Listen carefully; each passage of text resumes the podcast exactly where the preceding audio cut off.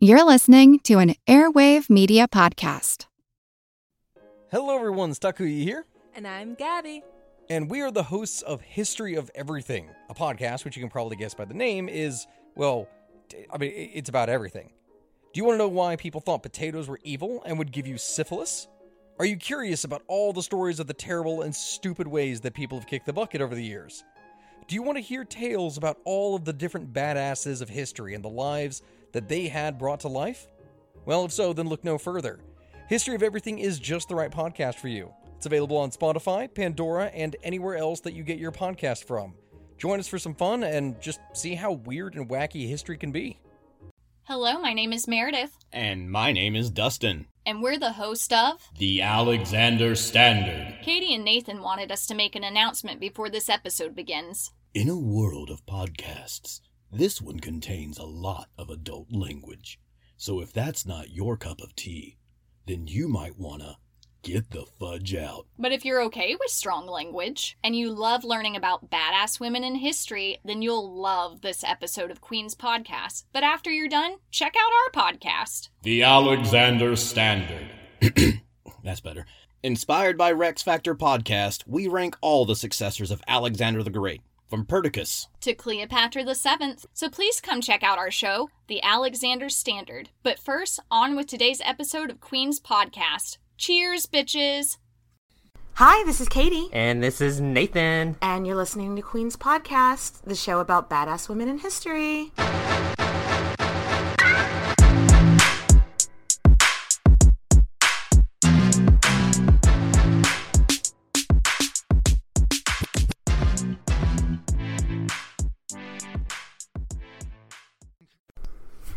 Hello, Nathan. Hey, Katie. Well, this is going to be a little bit different. We usually record on Sunday nights, but I had to go see Lizzo on Sunday. She just had to. I just had to twist my arm. So we're gonna do a trashy Tuesday episode. It's Wednesday. Ah, fuck. Eleanor of Aquitaine, part three, brought to you on a Wednesday. and instead of getting thoughtful with our drink this week, y'all, we've both been uh, having a lot going on, going through work transitions and shit. yeah, we don't even want to get into it. We're it. recording on a Wednesday. Women's Wednesday. We are drinking the Walgreens brand wine. Eleanor could not relate, nope. At all. She'd be like, At "What is all. this garbage? but whatever. also, we're recording at my house where we usually record at Nathan's. And my dog Bailey, who is a queen, is extra needy. she is being extra needy because she can tell I'm talking to someone and it's not her. and she's all up in my shit. Super upset. Yeah. So, anyway, where did we last leave Ellie? So Ellie was living in Aquitaine, ruling her own shit, but technically she was ruling it in her husband's name. And she's feeling a little disrespected since he's not listening to her ideas. And, she's got some good fucking ideas. And maybe a little bit because of his very open affair that he might be having. I don't know. But as we stated in the last one, probably less because of that and more because she's just like over it. I just don't buy that she was that mad that he was having an affair. Maybe she was a bit disrespected, but that's about it. Agreed. So when young King Hank comes knocking on her door and is like, hey, wanna fuck with dad? And she was like, you know what? I kind of do. So Eleanor has three of her four sons there with her. And because Richard, her favorite and heir to Aquitaine, just so happens, was living with her learning how to be a ruler. and then her third eldest son, Jeffrey, was living with them too. So young King Hank is like, hey, little brothers, y'all want to piss off dad too. And they're fucking teenagers, so of course they do. Yeah, fuck dad. Yeah, I mean, they're teenagers. Yeah, of course they want to fuck with their father. So, young King Hank was 18, Richard was 16, and Jeffrey was 15. Her youngest son, John, was seven, but he's not really a part of this, you know, so mm, no. just for context, that's the age of her sons. what is known as the revolt of 1173 begins because they're the medieval people aren't creative with names. They're not creative with names of battles either. So basically, shit just hits the fan, basically. Yes. Okay. Historians argue how much influence Eleanor had on her sons uprising against their father. So, what's your opinion on this, Katie? I think um, young King Hank was all talk and no strategy. He wouldn't have been able to put this shit together on his own. Agreed. And Richard does go down in history as a great warrior, strategist, but I mean, He's six. He's sixteen. yeah, he can barely drive a car. He does. You're right.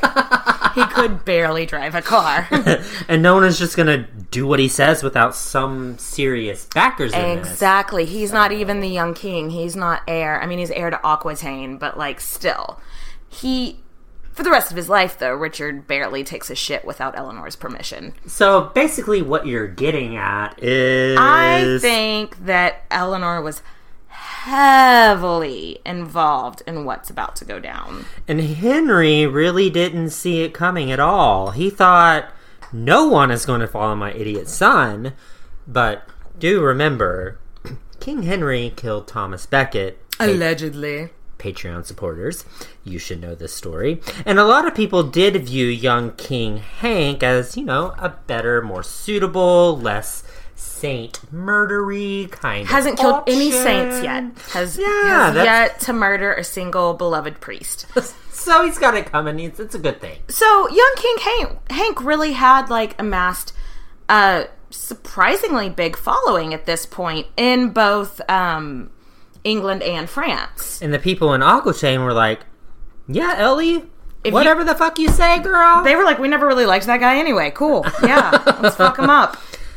Oh, and now we get to bring an old character um, back into the story, reel him back in. And he creeps. yeah, It's Ellie's first husband. Yes, Louis the Seventh creeping back into the story. Good job, Katie. Double clap.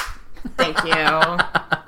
That's right. Uh, so Louis the Seventh, King of France, Eleanor's first husband, he like never really got over his feud with Henry for you know like stealing his wife and all his lands, and then having all these fucking sons. Yeah, because I'm sure he's a little butthurt about that. Louis only had one son, his son Philip, the next king, whereas Henry had like sons to spare. Sons Yeah. on sons on. So he got he got 99 problems and a son ain't one.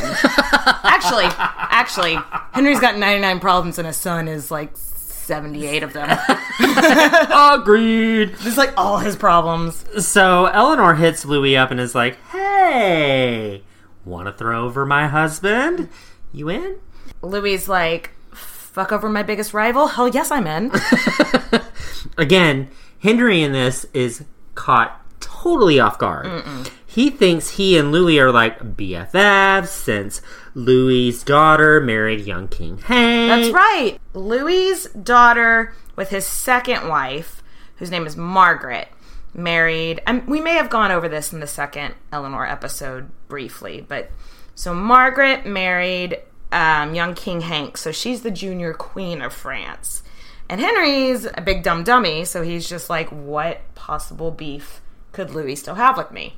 All that other shit is in the past. Poor fucking Henry. He's And so Louis dumb. can hold a grudge, apparently. Yeah, Henry's so dumb, dumb, dumb, de dum dum. Oh. Dum de dum dum dum. Yes.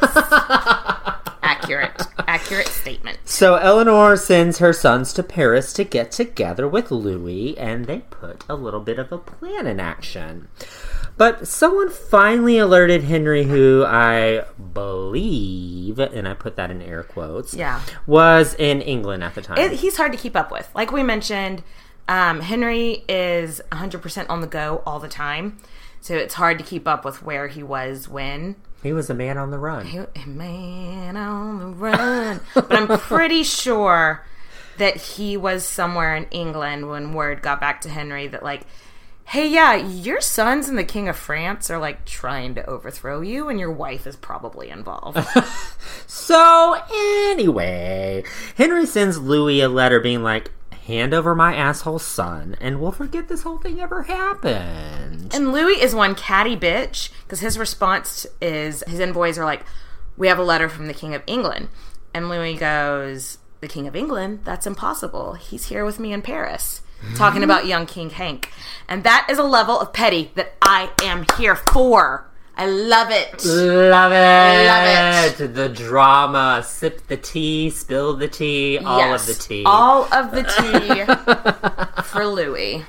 oh, I love it. That's a new Yeah. tagline. All Yeah. the tea for Louis. All the tea for Louis. Anyway, but sadly for our story, this all kind of goes to shit. Um, not before it all got really out of hand for Henry in England. I mean, it was nearly civil war again, which is exactly what Henry had promised.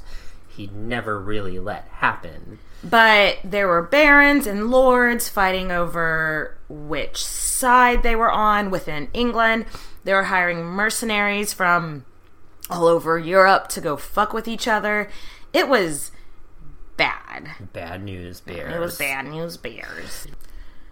But as we've discussed before, Henry was really good at war and strategy and shit. So he was able to squash the rebellion within about a year, year and a half. So his sons were graciously forgiven, given their lands back, given more responsibility. Which is very, I'm very impressed with Henry. I thought he'd be a little bit more spiteful, but he was like, no, I get it. Boys will be boys. LOL, boys start rebellions. Here's all your lands back. and the whole family traveled back to England, like licking their wounds, trying to like heal as a family. but not exactly. Yeah. So not exactly the whole family. When I say the whole family, I mean everybody in the family with a penis. During the height of the fighting, Eleanor was hiding out in a castle owned by some of her family. Yeah. And she's trying to get to Paris to be, you know, in the protection of Louis. And I'm sure everyone told her you need to like stay fucking put, bitch, because there's, There's a price on your head. hello. And Ellie is a little bit hard headed. A little bit hard headed. Okay, that's an understatement. She is hard headed AF. Like, for real. She's like, no, I got a plan. Couldn't possibly fail. She dresses like a squire, so in men's clothing, Yes. and rides with a group of soldiers heading towards France. Eleanor is 50 at this time. Like, And she's a cross dressing fabulous bitch. yeah. Absolutely. But, sadly, she doesn't really look like a squire because she's a 50 year old woman and she gets caught. Damn it! Very long story short, Eleanor goes to prison with uh, with no chance of parole. Um, there was no healing for her. There was no forgiving for her. Yeah, she raised forces against her husband, and this is the 12th fucking century. Yeah. This was like not something that happened. It was viewed as unnatural. Yeah. Like if she was wasn't queen, she probably would have been hung, buried alive, like Something horrible would have happened to Kilt. her. Yeah, Kilt. kilt. Now when we say she was in quote unquote prison She's not actually in like a jail cell. She's in like Queen's prison. Think uh Mary Queen of Scots prison. That's exactly what it made me think of. Mary Queen of Scots, where it's like held captive. hell like she's not in prison she's in castles she still has instead of having like all her servants she has two servants but she's still like in a fucking castle And she's got like a big brother over her shoulder. Like everybody's watching her, everybody's paying attention to what she's doing, that Yes. sort of thing. yes um though it it like her sister petronilla remember petronilla from the first Yes. episode she was probably with her throughout her entire imprisonment So that made her, made her feel a little at home ish. little side story about Petronilla. You remember how it was like the scandal of Christendom that Petronilla wanted to marry a man who was already married? Mm-hmm. And so they had to get that guy a mm-hmm. divorce, and it was like the two popes and the excommunications, Yes. and the guy finally divorced his wife and married Petronilla. That guy then divorced Petronilla and married somebody else. What a dick. I know. God damn it. God damn it. anyway, I digressed. Eleanor lived like this in her quote unquote imprisonment for about 16 years. 16 years, y'all. That's a long fucking time. She was 50 when she went in, so I think a lot of people thought, oh well, it's the 12th century and she's 50. She did. That's the last we're ever going to see of her. And Eleanor was like, lol, nah. She was brought in for like, you know, special occasions. Um, if you've ever seen the play or the movie Lion in the Winter, you'll know what we're talking about. Yeah, like she got she got to spend Christmas, you know, out of prison or whatever. and she'd go to like tourneys and you know things like that. she was, you know, they take her out, dust her off for pageantry purposes, basically. She's like your old Christmas decorations. Yes. uh, side note: While she was in prison, Rosamund Clifford um, dies, and Rosamund Clifford, if you remember from last episode, is Henry's side piece. So, like the the tales go that old jealous Eleanor killed Rosamund. Not fucking possible. No, because they She weren't in the same place at the same time. in prison. like the story is that Eleanor um like chased Rosamund through this maze and then when she caught up with her to- gave her the choice like I can either kill you with a dagger or you can take this poison and Rosamund chose the poison. Lies. How did she do that from prison? So, um, with Eleanor all locked up and father and son, so Henry and his sons are finally living happily ever after without their meddling Eleanor, right? Fuck no. Those sons, especially young King Hank, kept revolting like spoiled brats do because spoiled brats be spoiled brats and they want mommy's help, right? Well, now they had to do it without mommy's help, and they kept they just kept revolting all of the sons except for John. I think John is the only son that never revolted, but again, he's like eleven at this point or something. You know, like But then Henry's problem alleviated some when young King Hank died of dysentery. like he's a character from the motherfucking Oregon Trail. Oregon. Which, if you are not from our age or from America, you don't know what I'm talking about. But to that niche audience, you, have died, died of dysentery. anyway, So supposedly on his deathbed, young King Hank begged his father to forgive his mother. LOL. Okay, son. which he, he, he was basically like, "Oh, I can't hear you. Oh no, I can't. I have a bad connection." um, so ten years into Eleanor's imprisonment, and she gets word that her son has died, and supposedly, when the folks came to tell her, you know, like, "Hey, your son's dead," she was like, "I already knew. He came to me in a dream, and so." Duh, I already know it. I don't know if this is true. I don't believe it. I don't. I think somebody, told her. Tipped and her somebody off. already told her, and so when Henry's men showed up to tell her, she just wanted to, you know, act like Oh, okay. Oh, I already knew this. I already knew. I already knew. Came to me in a dream. I'm so important. That was so yesterday. You can't tell me anything. Um, though she did like really grieve the loss of Henry. Yeah, like, th- it haunted her for the rest of her life. Yeah. You know, that Af- wasn't something good. Yeah. After that, uh, King Henry did grant Ellie a little more freedom, but like not really. Yeah, she like a made, little bit. She made a little bit more public appearances, was allowed some limited correspondence with her remaining kids. I mean, he took her on trips with him again. A grieving mother is great PR. Oh, fuck yeah, it is. I mean, they went to Normandy together to settle some disputes with the new King of France, and Henry thought Eleanor would be a great card to play since, you know, she was so loved by everybody. Her people in France, especially. Oh yeah. Oh, um, Louis dead. Side note. Louis dead. he, Uh, he died about seven years after, I mean, seven years ago since Ellie. yeah, she, he died about seven years into Eleanor's imprisonment. His son Philip was now king. And Philip was super duper young, but also kind of acknowledged that his father had been a weak dude and was out to make sure he was never viewed the same way his father was. yeah, he wanted to make sure um, that he was. You know, no one ever said, I, "I thought you were a king, but you're a monk," like they said about his dad. Yeah, he got new PR representatives. Yes. Okay. Also, he and Ellie's favorite son Richard were like BFFs. Blood like, brothers. like they were super best friends, and that might be important later. Bookmark. So eventually, Henry's health starts to fail. And Eleanor's biding her time in ye old dusty castle. And sadly, also, in the last couple of years of her imprisonment, her son Jeffrey died. And after he died, his wife gave birth to a son named Arthur. So mm. she's missing the death of all her children and the birth of her grandchildren. And I'm sure that just must be hard to like see the life come and go from your family and you don't get to be there with any of them. It's like, are you dying? Please come to me. You know, it's not how it works. So So in 1189, Henry finally fucking dies. finally, Picture it 1189, Henry dead. dead.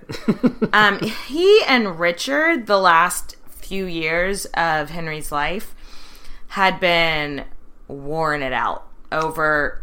eh, Same thing, same thing. They'd always been warring it out over. Just, just, Just said he started with three sons fighting him over land. Two of them died. He was down to one son fighting him over land. But when Henry realized he was dying, he ended up naming Richard as his official heir. Which not everyone thought he was going to do. A lot of people thought he was going to name his youngest son John as his heir because John was his favorite. Yeah, he got his degree in Shady Lady University. Yeah. um, when word came to Richard that his dad was dead, Richard was in France because Richard didn't like spending time in England. He was the Aquitaine heir through and through. He had he, he liked being called the heir to England just because of the title and how much land it was, but he didn't give a fuck. Like No. he didn't want to go there. Nope.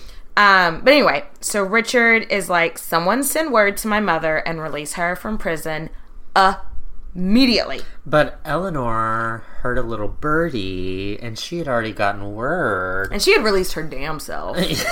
Uh, and no guard was gonna tell her no, because hell no. Everyone knew Richard, aka the new king, adored his mother. I mean, her word may as well have been the word of God at this point now. No one was going to tell her no. No one was going to go against what she said. So when Richard's messenger arrived to release her, she's just walking around free as fuck and was like, um, the king says, you're free. And she's like, yeah, that's cute. Thanks, hon. free at last, free at last. Thank God Almighty, I'm free at last. Ellie is rocking her newfound freedom. She is 67 years young. Work, bitch. And for the Middle Ages, 67 is ancient. So I'm sure everyone is like, oh, she's going to get out of prison just to like die pretty much immediately. But girl, she has got shit to do. she does. She has a to-do list. Richard can't make it back to England ASAP.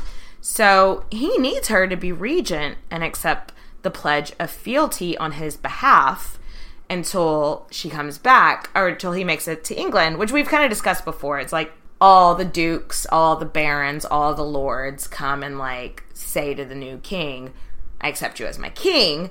But she he like was like, "Hey mom, be my stand-in for this." So all the dukes and lords of England are coming and being like to Ellie, like, "I accept your son as my new king." Which Holy shit, she is finally getting some goddamn respect in this house, god damn it. God damn it! so she goes to Westminster, so all the lords and barons and blah blah blah blah blah can kiss her fucking royal ass feet and tell her how awesome she is. And I am here for it.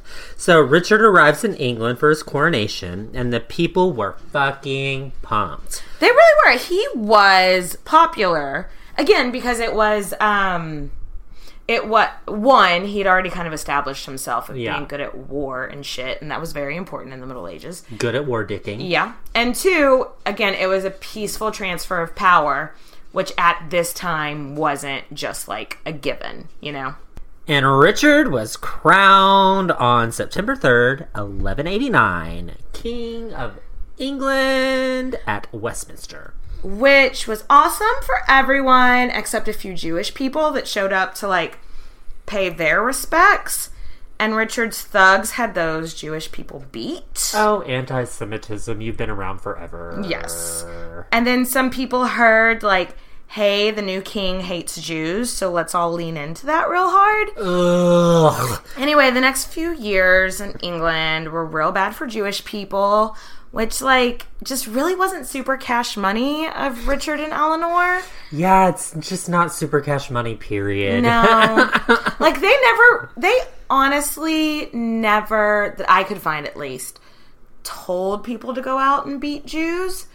Um, but they also weren't super proactive in stopping it. Yeah, I was like, um, I'm gonna turn a blind eye and just pretend I'm not involved. Which, sorry to say. just say, generally not cash money. yeah, shame on you. Yeah, uh, shame on you. So Richard's first act as King of England was to immediately leave England. You know. you know, like you do as a king. This son of a bitch spent so little time in this country. Yeah, there was another crusade going on, and he swore to the Pope uh, that he'd lead the efforts along with his BFF, aka boyfriend, Yeah. Philip of France. Some people. So we're circling back to where we left that bookmark about Philip of France and Richard. Again, if you've seen Lion in the Winter, they definitely lean in real hard. They play into the that Philip and um, Richard were lovers. Homoerotic fantasy with your king. Have you seen the? So have you have you seen either of the Lion in the Winter movies? No. Uh, so one is what's her name? Katharine Hep. What's her name? Katharine Hepburn. We already talked about this. Katharine Hepburn, Peter O'Toole are Eleanor and Henry, Mm-hmm. and then the guy from the creepy guy from Silence of the Lambs, but he was real young and kind of cute. um, um, uh, um, uh, Yeah, flava beans. Anthony Hopkins. Anthony Hopkins. And he's Richard, and I don't know the name of the actor that plays Philip. But then in the newer one, where it's Glenn Close, is um, AKA Glenn Coco. Glenn Coco is um, Eleanor. But in that new one, what the the guy that plays Henry VIII, man, I'm bad at knowing actors' names. The guys that the guy that plays Henry VIII in the Tudors plays Philip. Oh, nice he's- transition. He's very sexy. He's very. I wish you could see Katie's face right now. he's very sexy. Very and- sexy. Well, he's kind of just very sexy and everything. Just, just, just do me now. Anyway, so watch both of them. They're both great. But yeah, no, Lion in the Winter leans in real hard. A big plot point is that Philip and Richard were lovers. It's hotly contested throughout history if they were. I did not go down enough of a rabbit hole to make a call on this. I don't know what I feel about Richard's sexuality.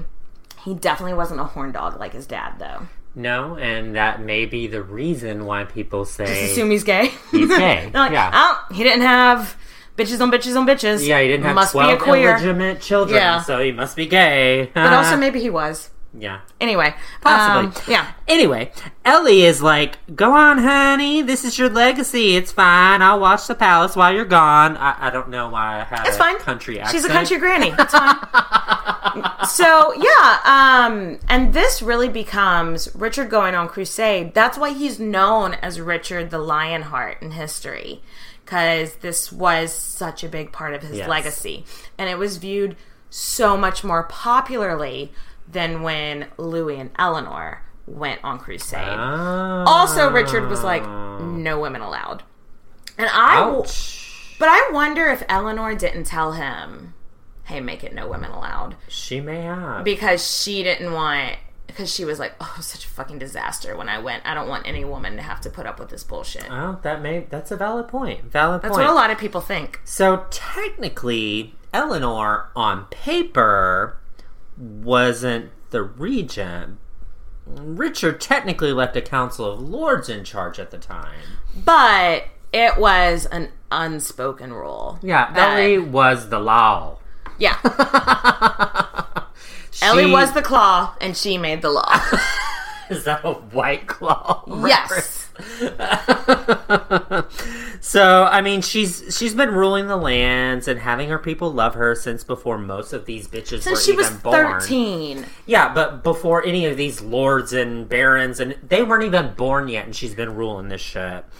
I think part of it was respect, and part of it was fucking straight up fear. What I just think, I'm just so happy for her that she is finally getting goddamn respect that she deserves. And she's like late 60s. She's not a dumb bitch. No. She knows her shit. She knows how to rule lands. It's about goddamn time. It is about goddamn time. And even though he couldn't leave her in charge on paper, in action, nobody was telling her fucking anything. Yeah, because at the same point, if anybody like badmouthed her or talked back to her, Richard would have straight up slit their throats and had them dead. Or if she said, slit their throats and have them dead in the name of the king, no one's going to say, I don't think so. I think that's a bad idea. There's, yes, em. Yes, him.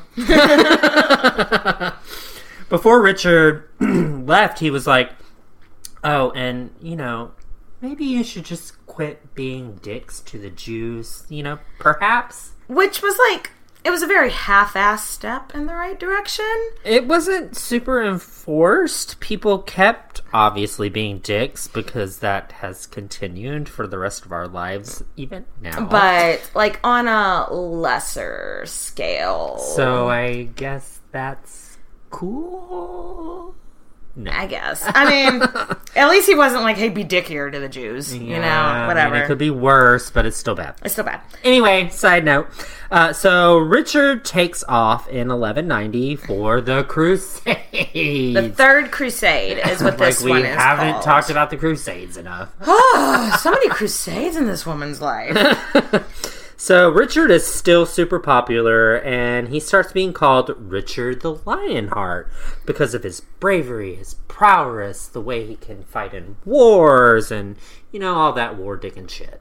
And Eleanor's in charge, but like Richard's like, "Hey, I could totally die in the Crusades, um, and so I need an heir. I need a wife. Mom, can you look into that while I'm gone and like send me a memo about what you figure out? Um, because, Because you don't you don't already have enough on your hands. Yeah, like you're you're not almost you're pushing seventy, Yeah. and now find me a wife, mom. Side note, um, Richard had been engaged to Philip of France's sister, Alice. So Alice and Richard had been engaged f- since they were like babies. Um, this is also a big plot point in Lion in the Winter. Just watch, just watch it. Um, but so whenever Alice was like seven, she was sent to England to get her education, which was a common thing all throughout, like way into like I mean, we've talked about that. way into like Victorian times. Yeah. That was a common thing, be sent to where you're going to end up being the queen of. And um during this time she was there praying she was much older than 7, her and old King Henry started an affair. Which just sounds like rape to me. Yeah, today we'd call that statutory rape. Um Just hate to break it to you. So then, whenever um, Richard became king, he like went to his mom and he was like, "You know, I'm absolutely not marrying Alice, right?" And Eleanor was like, "Oh, baby, I got you." She's like, sure, okay. She's like, "Absolutely not. You're not marrying Alice." Yeah. Everybody shush! William Shatner has something to say. Cat and Jethro box of oddities. What do you do when the woman you love dies? Well, of course, you dig her up and you live with her. Aww. The show examines weird things. There are plenty of old photographs from this time period of children out in the streets playing in and among the dead horse carcasses. Oh, I miss those days. Things used to be so much simpler. Cat and Jethro Then there's the urine wheel, which sounds like a really bad game show. thing done weird things. Cat and Jethro box of oddities. That is really mysterious. Join Cat and Jethro Gilligan Toth for the strange, the bizarre, the unexpected as they lift the lid and cautiously peer inside the box of oddities. The Webby Award winning Box of Oddities podcast from Airwave Media. Hello, everyone. You may recognize me as Gabby from the History of Everything podcast. And my name is Brenna, and you don't recognize me from anything yet. Together, we're two scientists who explore all of the weird little questions and conspiracies of the universe in our new podcast, Mystery of Everything. Everything has an explanation. We hope. But that is what we're here to figure out. We will dive into the science behind many popular conspiracy theories, such as vaccines causing autism, flat earth theory, and was the moon landing fake? And if so, why the heck would anyone even do that? But it's not just conspiracies. There's a lot of cool mysteries that we will attempt to use science to explain, such as near death experiences, what made the Vikings go berserk, and can I control my co host with MK Ultra? Wait, what? anyway, make sure to check out the Mystery of Everything podcast everywhere where you find your podcasts. Uh, and she knew right away where she wanted to look for the new Yeah. potential So she's woman. going shopping. For Every, ladies. every every overprotective mother's dream. Mom, pick me my wife. Oh my god! And Eleanor is like, I got you, boo. My mom would be so happy if I ever said those words to her because that ain't gonna happen. Um, so for many reasons. So Eleanor heads to the Duchy of Navarre, which is in modern day Spain. It's a territory that shares a border with Aquitaine because Aquitaine is southern France and Navarre is northern Spain. So if they were to ally with Navarre, they'd have all of southern France, northern Spain, England, and Normandy. It's a it's a it's a huge tract of land. Absolutely. fucking huge. huge. Um So she writes to Richard, being like, "Hey, I know which family, but I'm not sure of which daughter yet. So I'm ahead to Spain. Let me know where you're at in a few months, and I'll send you a bride." Um, there are a couple of stories. Um, I think for the Richard PR, he's not gay campaign, saying that Richard was actually like, "Ooh, I like this chick over here. Go check it out." They may have met at a tournament once or twice before, but I think the people that tell those stories are over romanticizing this. Rel- I think it was purely a business transaction, and I don't think Richard cared at all. So uh, he was probably just being like, "Go look over there. No, I don't want her. Go look over there. I know I don't want No, her." I think he was just like, "Tell me who to marry. I'm going to marry Yeah, a mom." And she was like, "Navarre, because I wanna, I want their land." So Ellie heads to Navarre in 1191, and she's fucking 70, y'all. Uh, and there's no first class business flight to fucking Navarre at the time. There's no BA flights from LHR to Barcelona, and then limo ride from Barcelona to Navarre. This is fucking on in a in a choppy ass boat. And then riding on some horses, and then some more boat and some more horses. This Ugh. like, ugh. But Ellie arrives in the King of Navarre, a dude named Sancho. Oh, sign me up. Sancho. Um, he receives her and throws her a huge fucking banquet. And she's like, these these bitches know how to treat a queen. Side note, she would have loved Navarre because they adopted a lot of the Aquitaine Mhm. culture. So this banquet would have had troubadours, poetry, over the top decor, beautiful women, beautiful clothes. Wine and and wine and wine. And speaking of wine, cheers, Nathan. Cheers, Katie, to wine. To wine. And to Eleanor. And to Eleanor. And to beautiful clothes and beautiful ladies. I like all these things. They eventually agree that the Sancho's eldest daughter, she would be the best match for Richard, and they agree on the marriage contract. And this daughter's name is Berengaria. As much as we give these medieval people shit for not being creative with their names, hey, Berengaria. That's a new one. yeah, I don't know any other fucking Berengarias. and it sounds fucking bougie as fuck. And Look, I so am here uh, for it. here, another Cheers to Berengaria. Cheers to Berengaria. She's not Eleanor or Matilda or Mary or Philip. Like, yeah. So after a bit, there, Ellie's like, okay, I got a message from Richard, and he's in Cyprus, and he's just done some crusade thing in Cyprus. He did some kind of crusade. I don't. He did. Who fucking It- knows? Oh, the crusade shit's kind of boring. To I know me. it is. He did a crusades. he did a crusades in Cyprus, and um, Because Jesus. because Jesus. That's that's basically what the Crusades are. Yes. and um Eleanor's like, well, I'm not going to Cyprus. But Sicily, which is kind of like a halfway point, she's like, I'll go to Sicily. That's where Sophia is from, from Golden Girls. Picture it, Sicily. so, picture it, Sicily, 1191. Eleanor of Aquitaine arrives with Berengaria Berengaria of Navarre.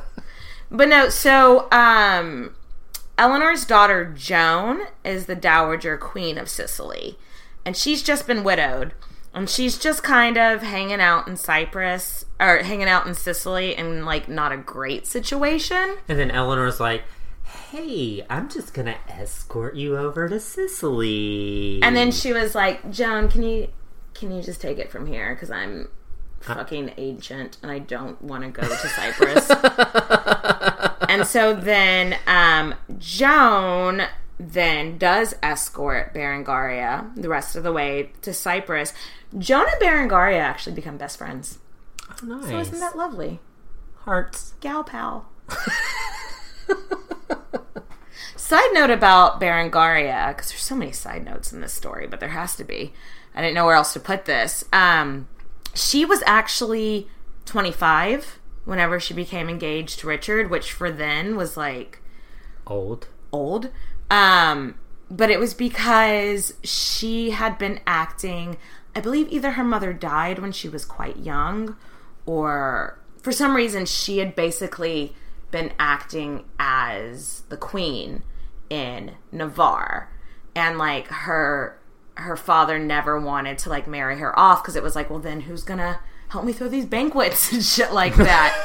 but then it, when I guess like the Duchess of Aquitaine slash the Queen of England comes up and is like, I want your daughter, you're like, fine, I'll find somebody else to throw my parties. Right. So, long story short, Berengaria and Joan did finally link up with Richard after a whole slew of goddamn drama. So much crusade bullshit. Yep, and Richard and Berengaria were finally fucking married. Yes. And, like, spent one night together. Or... And then Richard was like, all right, going back to the crusade. Bye. Maybe he was like, your vagina is gross. Bye. I think that's probably what it was. So, back home, uh, finally, surely, Eleanor has done all that is expected of her, so perhaps she can kick back, have a glass of wine from Bordeaux, and just relax. One more fact about Berengaria. Just one? Yes, just I think it's the last time we mention her. Um, Berengaria was the only queen of England who, during her reign, never went to England. Sweet. That is pretty cool. Yeah. That's a fun fact. Fun. I told you it was a fun fact. Well, okay. Anyway. Foot, insert foot and mouth.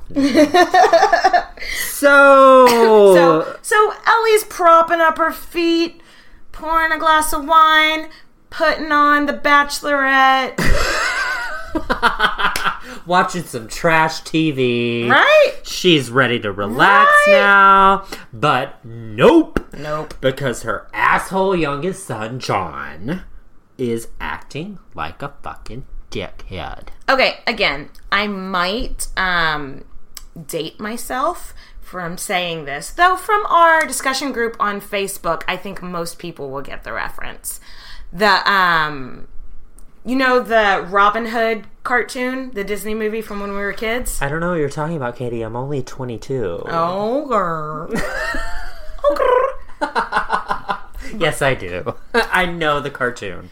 So the remember the Richard the Lionheart was this big lion who was like Yeah. so big and boisterous and like charismatic and then John was like his crown would fall off of his head and like and he would suck his thumb and Yeah. be like mother never loved me. Mm-hmm. That is this John and this Richard. Yep. In case you didn't know that, in case your mind has just been blown.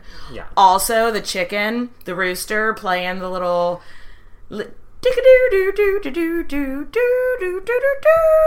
Troubadour. That's a troubadour. and if you don't know what we're talking about, go listen to the last two Eleanor episodes. Enjoy your senior year of high school. anyway. okay, but no. So Eleanor gets home, and her youngest son, John, is acting like a fucking dickhead. Surprise! Which, you know what? If you know anything about history, really, you could write a biography just titled, like, Dickheads? no, you could write a biography titled King John of England acting like a dickhead. because that basically sums up his life and his legacy. So John hadn't been named Richard's heir because remember that we Acting like a briefly- dickhead. We briefly mentioned Joffrey and Jeffrey. Joffrey, Jeffrey. Jeffrey. Ugh. It's Jeffrey. It's spelt weird, but it's pronounced Jeffrey. Yes. Remember, Jeffrey had a young son who was named Heir. This kid's name is Arthur.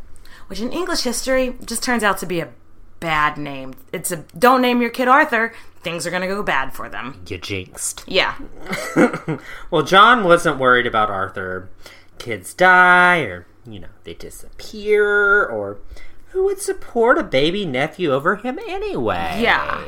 And also, this dude, John, has a huge fucking chip on his shoulder. He felt like he had constantly been being overlooked. Like, and also, he was just a spoiled fucking brat who was gonna spoil fucking brat. You know, That's like. exactly, he's to spoil his children and their children, whatever. Yeah. So, um, you're pretty much all caught up on John's issues. Yeah, so Eleanor comes home to find that John he's like making all these promises to Philip. He's Promises, like promises. he's like, "Can you believe Richard married some rando and not your like a princess of France? That was so fucked up. He's not your buddy." Like, if you support me as the heir to the throne, I'll maybe I'll give you Normandy. I don't, I don't know. Maybe let, let's talk. Call me. And Eleanor is like annoyed, to say the least. And she somehow persuades him to like knock it off, bitch. Yes. But then in 1192, everyone's looking at their watches like, oh, Richard should really be home by now. Like, why? What? And Is he crusading that hard? and John is like, he's dead. I'm the king now, and I'll fucking fight anyone who says I'm not the king. Come at me, bro.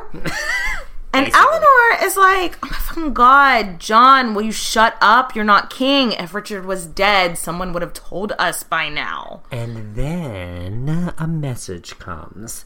A message that's no bueno, y'all. No bueno. Richard was indeed not dead. On his way back to England, he'd been taken hostage by the Holy Roman Emperor. Just a state of mind. Just a state of mind, not a real place. The Emperor and Richard had some beef that honestly I don't I don't know. It's just a bunch of white dudes with some fragile dick energy. Like Fragile dick energy. that is the antithesis of big dick energy.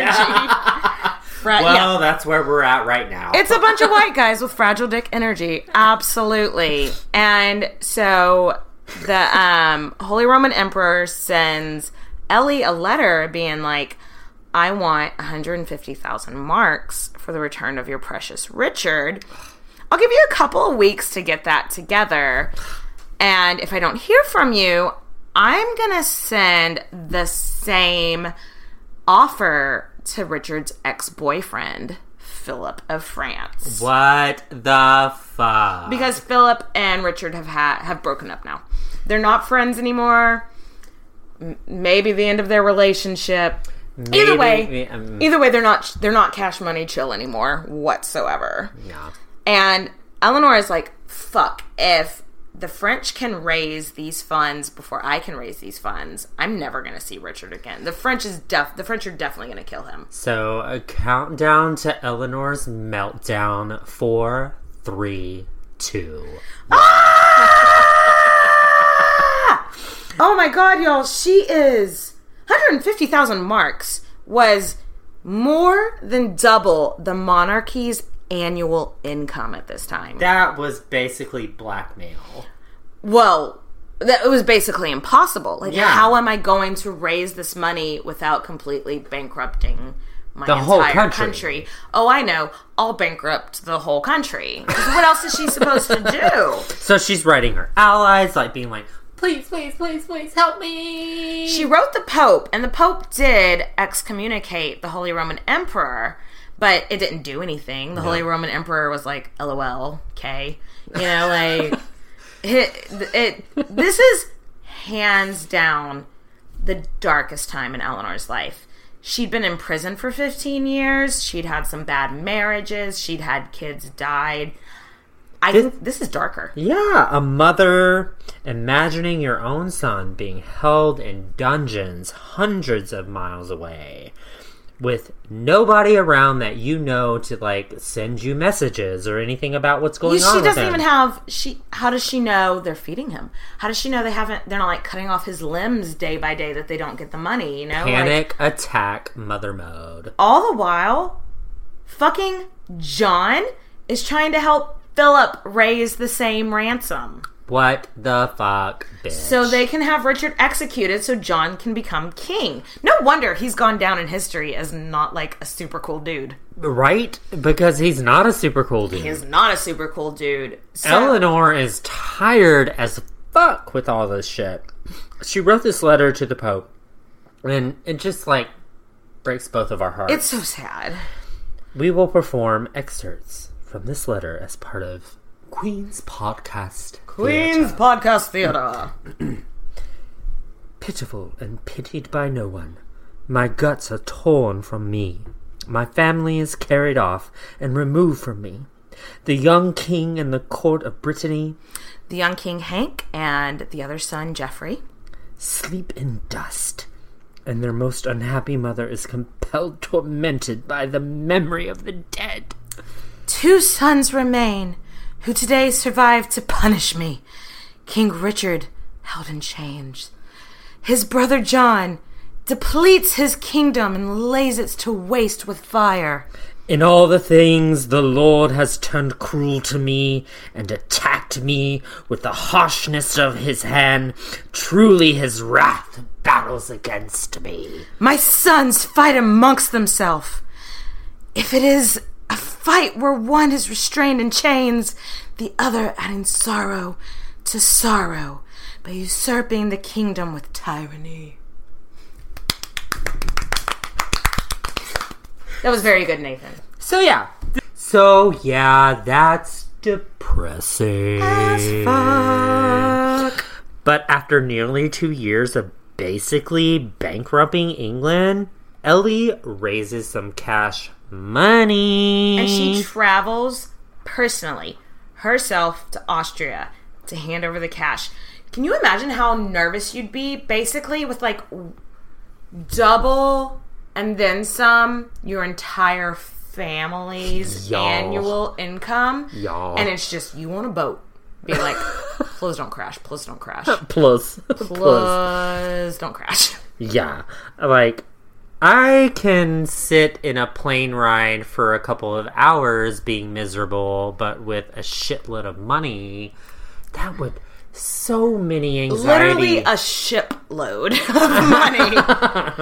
oh, anxiety! Like I would need so much Xanax. Yes, please. But they did not have that then, so I imagine she just got drunk. I don't just know. drank wine. Yeah. but in the end, she was reunited with her son, which made it all worth it. Um, Richard is released, and he rushes out to find John. To kill him? No, to forgive him. Ah, can't be right. Yeah. So Richard finds John, formally forgives him, and makes him heir. So he will chill the fuck out. Which is a slap in the face to the that Arthur kid.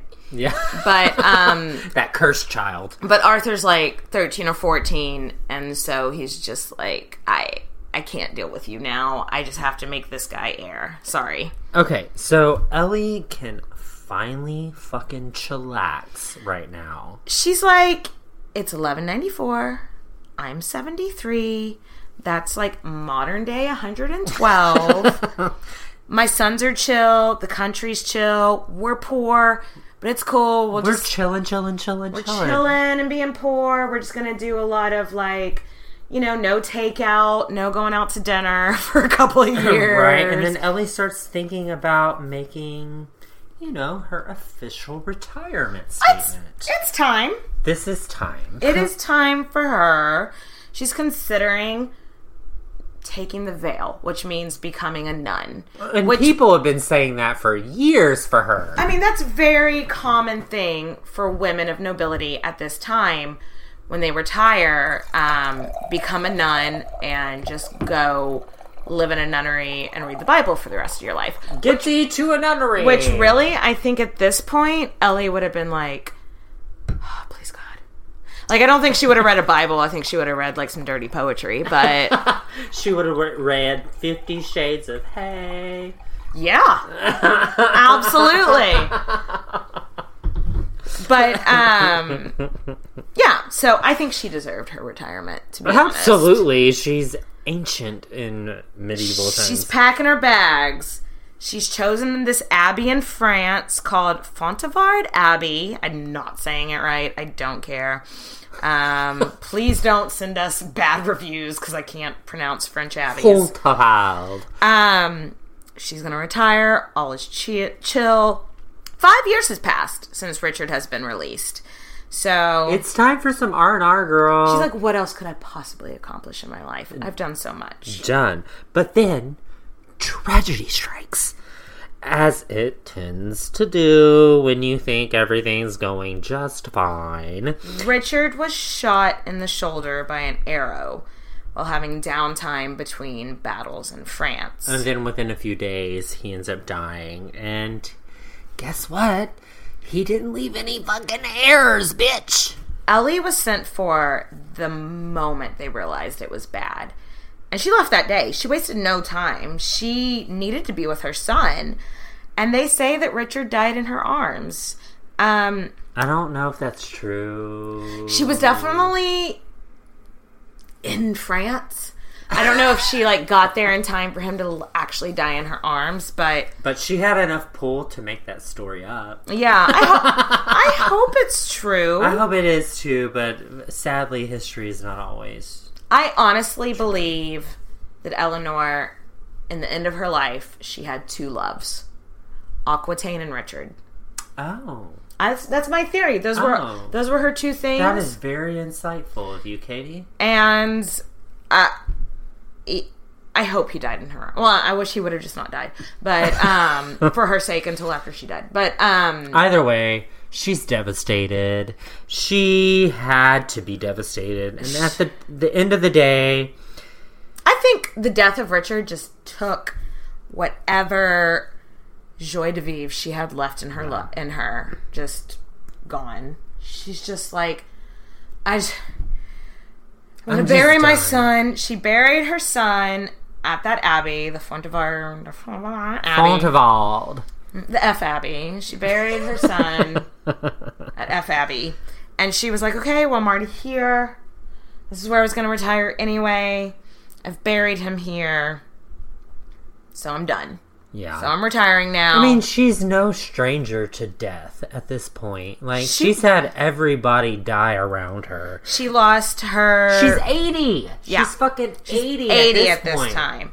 She lost her son. Um, she lost the sons we've already discuss, discussed that she's lost were um, baby William, who was like an actual baby when he died. Young Hank, the rarely mentioned Jeffrey, Her her, daughters with Louis had both died at this time. Her daughter with Henry Matilda had died a couple of years before at just like 33. so- Yeah. Um, there are some records that while in prison, Ellie may have lived with that daughter, Matilda, like under her Oh, care in one of her castles. She got some of those letters from. Maybe, yeah. out some stuff. Petronilla had died a few years before. Yep. Both her husbands were dead. Yeah, she was no no stranger to grief. So she's like, I'm already here. I'm going to retire now. Yeah. So tired, grief stricken, Eleanor is like, Dunzo. Can I just fucking retire now? But John is king now. And he's like, Look, mom, I know you've never been impressed with me. Girl, she just wanted a good nap. He's like, but I need advisors. 'cause I, as much as I've been fighting for this, I don't know what the fuck I'm doing. I know I've been gunning for this job since I was a little kid, but I need you. Another quick side note that we do not have time to completely go into.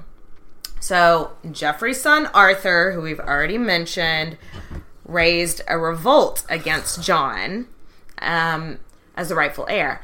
I I think Arthur actually had the better claim to the throne. He did. He was the son of a young of an older brother. Yeah. So doesn't it usually go like so like Bag of dicks. Because if Geoffrey would have still been alive, it would have gone to Geoffrey. But Geoffrey's son should have gotten it over John, right? Yes, because Geoffrey gave Je- birth to John. Uh, Yes, bag of dicks. Geoffrey you- gave birth to John? No. Well, no, No, because like because like today the line of penises. the line of penises should have gone to Arthur. So anyway, um, Arthur, who at this time was like 14, he was the Duke of Brittany. That region of France rose up against John. This is like huge over Arching. arching like it's a very summarized version of the story. yeah. And so John was like, Mom, I need you to help me sort this shit out. And so Eleanor came out and like tried to help everybody be like, peace, peace. We've we've already said John is the king, like he was already made heir. Let's just put this all behind us. Um, no more fighting for the crown. And then the fighting ended, and then this Arthur kid disappears from history. And then Surprise. and then soon after, Eleanor is fucking done with John. So the general consensus is John had Arthur killed, and Eleanor Was pissed the fuck off about it because it was her grandson. You know. Yeah, why wouldn't you be pissed? So she's less than impressed with her least impressive child. Yeah, I would be kind of ticked off if you killed my grandson. Um, so to say the very least. Yeah. So about King John, history obviously hasn't been very kind to him because he, He he got- been an asshole. He's gone down in history as the worst king of England, or like arguably, like in the top three. yeah, that's that's to be kind Mm-hmm. to say top three. John was just a fucking dud. He Yeah. just wasn't a good king, Nope. and he was just not a nice person So either. Eleanor did her very best to set him up for success. She even went and personally handpicked Philip's son's wife for him. yeah, because like um, at this point, John and Philip had fallen out as well because it's they're a fucking soap opera. Philip was like, "Well, we need to make a marriage alliance or something," and John was like, "Durr," and so. And so Eleanor was like, "Oh my god, I got this. I will take care of this too." So Eleanor goes and poaches one of her granddaughters, who was um, in the royal family of Castile, which is also in Spain, because she she just likes brides from Spain, I guess. And she takes that granddaughter back to Paris to marry Philip's heir. And she's like, Look, now we're a family. We're all gonna be happy, right? Yes, just smile and nod. And she's like, and even if we're not, I'm like done with this. so she she just really wants to prop her feet up and drink some. She's Bordeaux. 79. Yes, bitch. She's 79. I hope I've been retired for a good while by the time I'm 79. And this is the 21st century. Right? And at this point, you know, we can flash back to episode one and two, and ev- She has had, she has lived more life than any of us have. she has given us life, honey. She has done so much, been the source of so much legend and shit talk and inspiration. And she's just ready to take a nap. Can you blame her? No. Oh my god. And you know what? Getting to a nunnery just sounds pretty fancy right now. So she returns again to uh, Fontevraud Abbey and takes the veil, which Can you, means can, you, nail. can you say that? So I went to Fontevraud Abbey again, and I took the veil again. um, and she was there for three more years until her death. So she was 82 80 fucking 2, y'all. in the 12th century. No, actually, no. By the time she died, it was the 13th century. Work, bitch. She Live your old life fantasy. She lived a life. And she has a lot of like she was a woman that holds other women today to a high standard. She Like, her she- legacy. Well, not even to mention that her her her descendants married into the Spanish royal family. Yep. They married into the French royal family. They married into the Italian royal, royal Everybody families. was honored to marry a like somebody Eleanor's from relative. her family. Like she so her legacy isn't just these stories that we hear about her, which are plentiful and awesome. Robin Hood. Yeah. um, Lion in the Winter, like so many like she's mentioned in Shakespeare very un um unflatteringly, but that was because she revolted against her husband, so she was like against nature or whatever, so suck my dick Shakespeare. But um I want that on a shirt. so suck my dick, Shakespeare. But she is so much just like in the lexicon of like English history, European history, mm-hmm. actually. So she didn't just play the game, she invented the game. yes, to the inventor of the Queen game, Eleanor of fucking Aquitaine. Thanks for listening, guys. Yeah, if you want to hear something, just email us at queenshistorypodcast at gmail.com. And follow us on social media platforms like Facebook, Instagram, Twitter. We have a really great Facebook discussion group. We'd love to see you over there too. And if you're so inclined, we do have a Patreon account if you need more Queens content in your life. Yes, yes. Thanks for listening. bitches. Cheers, bitches. Mwah. All you need is a few minutes to start your day off with something historic when you listen to the This Day in History podcast. Every day, there's a new episode for you to listen and learn about what happened that day way back when. So, listen and subscribe to This Day in History wherever you get your podcasts. That's This Day in History wherever you get your podcasts.